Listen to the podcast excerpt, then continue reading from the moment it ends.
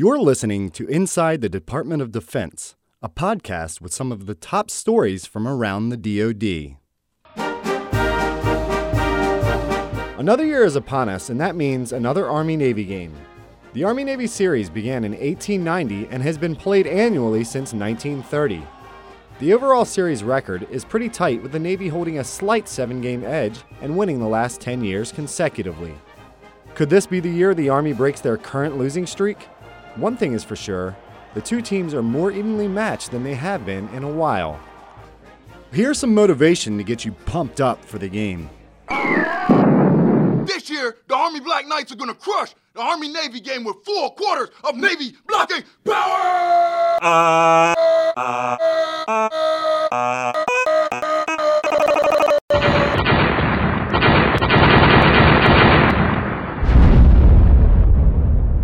That's right. Go Army. Be Navy! Army has been focusing on defense and pounding that point home and getting ready for Navy this week, but I'm not sure it's going to work because Navy always has something in its back pocket. Operation Dowser. I'm not quite sure what that is, but I am sure we're going to find out. Look, Navy is creating an ocean and the landlubbers are scattering. A nuclear powered submarine as the submarine force crashes through the Army defense once again. If you're anywhere near a TV on Saturday, December 8th, around 3 o'clock p.m., tune in and watch America's oldest football rivalry unfold. Best wishes to all. Since 1998, more than 4 million Social Security numbers from electronically filed state tax returns in South Carolina have been obtained by international hackers. The Defense Department and South Carolina state officials are working together to inform service members of the cyber intrusions and to take action to prevent your identity from being compromised. South Carolina's Governor Nikki Haley was recently interviewed by the Pentagon Channel. Ma'am, could you explain just a little bit about how this breach occurred and do we know, uh, you know, how much information was leaked out there and, and where it went to? Do we know who did this? Well, without going into too much information because it still is an ongoing investigation, what we do know is that there was an international hacker that came in um, to our system as um, he got an employee to click on something that allowed him to get his password. And from there, he was able to take that password and gather some information. The good news is that going forward, taxpayers will immediately receive $1 million in fraud insurance, fraud monitoring, and fraud solutions.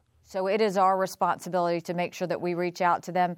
I would advise anybody um, that is a South Carolina resident to go ahead and sign up for this fraud protection. It is free. So, regardless whether you are part of the breach or not, it's a good thing to do. To find out if you are one of those affected, visit www.sctax.org, click the urgent message box, and follow the directions. The Air Force is looking at the future of the force in a unique way. Blue Horizons is an Air Force think tank designed to help understand the science and technology progression within the next 20 to 30 years. The goal is to theorize how scientific and technological advancements will impact military strategy and the warfighter in the future.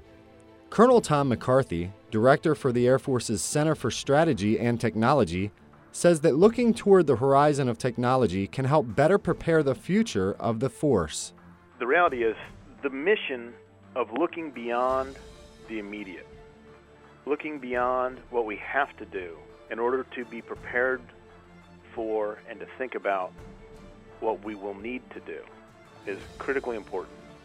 And functions like this within the Air Force are invaluable because you never know where the payoff will be, but you are certain that change will happen. And the more time you spend thinking about and preparing for the future, the less immediate problems you'll have when the future arrives.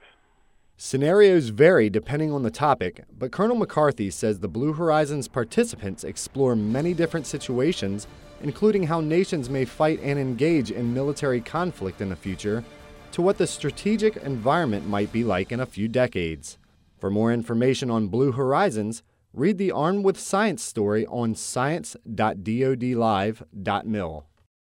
With the NATO and ISAF drawdown deadline at the end of 2014 looming near, the Pentagon Channel's Marine Corps Staff Sergeant Josh Hauser had the opportunity to speak with NATO Secretary General Anders Fogh Rasmussen about the progress in Afghanistan among the Afghan security forces.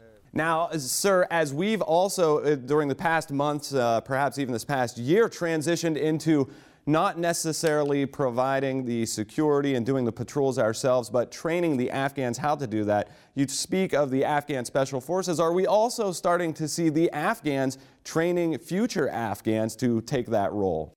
Yes, indeed. Uh, and that's one of the encouraging improvements uh, we have seen. Uh, right now, around 90% of all training activities are conducted by uh, the Afghan uh, security forces themselves. And furthermore, we have seen um, the Afghan security forces take the lead in around 80% of all our security operations.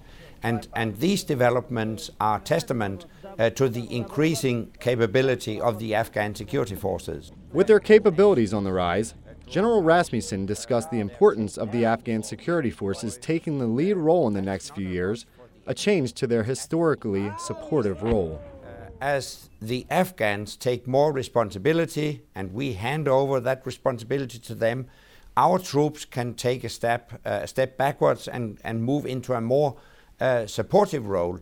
So, all that uh, is actually a part uh, of uh, our plan um, and uh, all 50 nations uh, within the ISAF coalition uh, have um, uh, committed themselves uh, to, to stay uh, until the end of 2014, and, and that's very encouraging.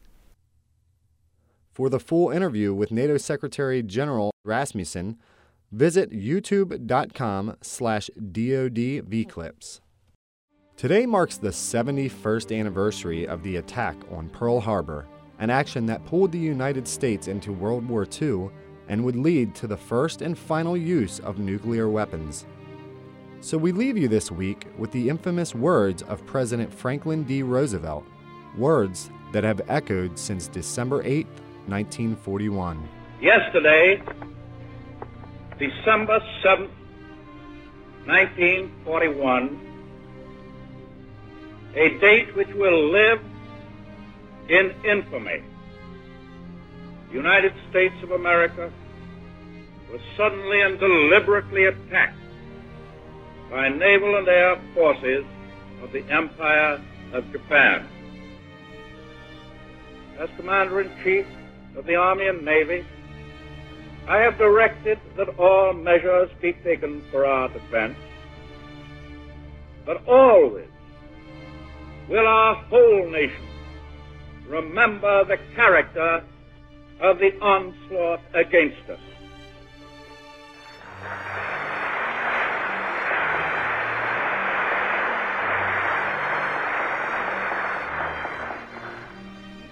No matter how long it may take us to overcome this premeditated invasion, the American people in their righteous might will win through to absolute victory.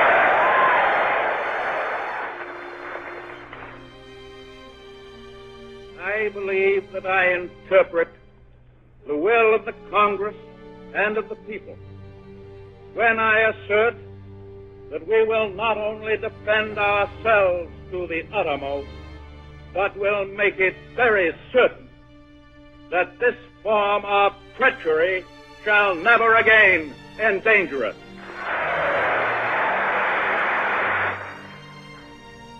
Hostilities exist. There is no blinking at the fact that our people, our territory, and our interests are in grave danger. With confidence in our armed forces, with the unbounding determination of our people, we will gain the inevitable triumph so help us God.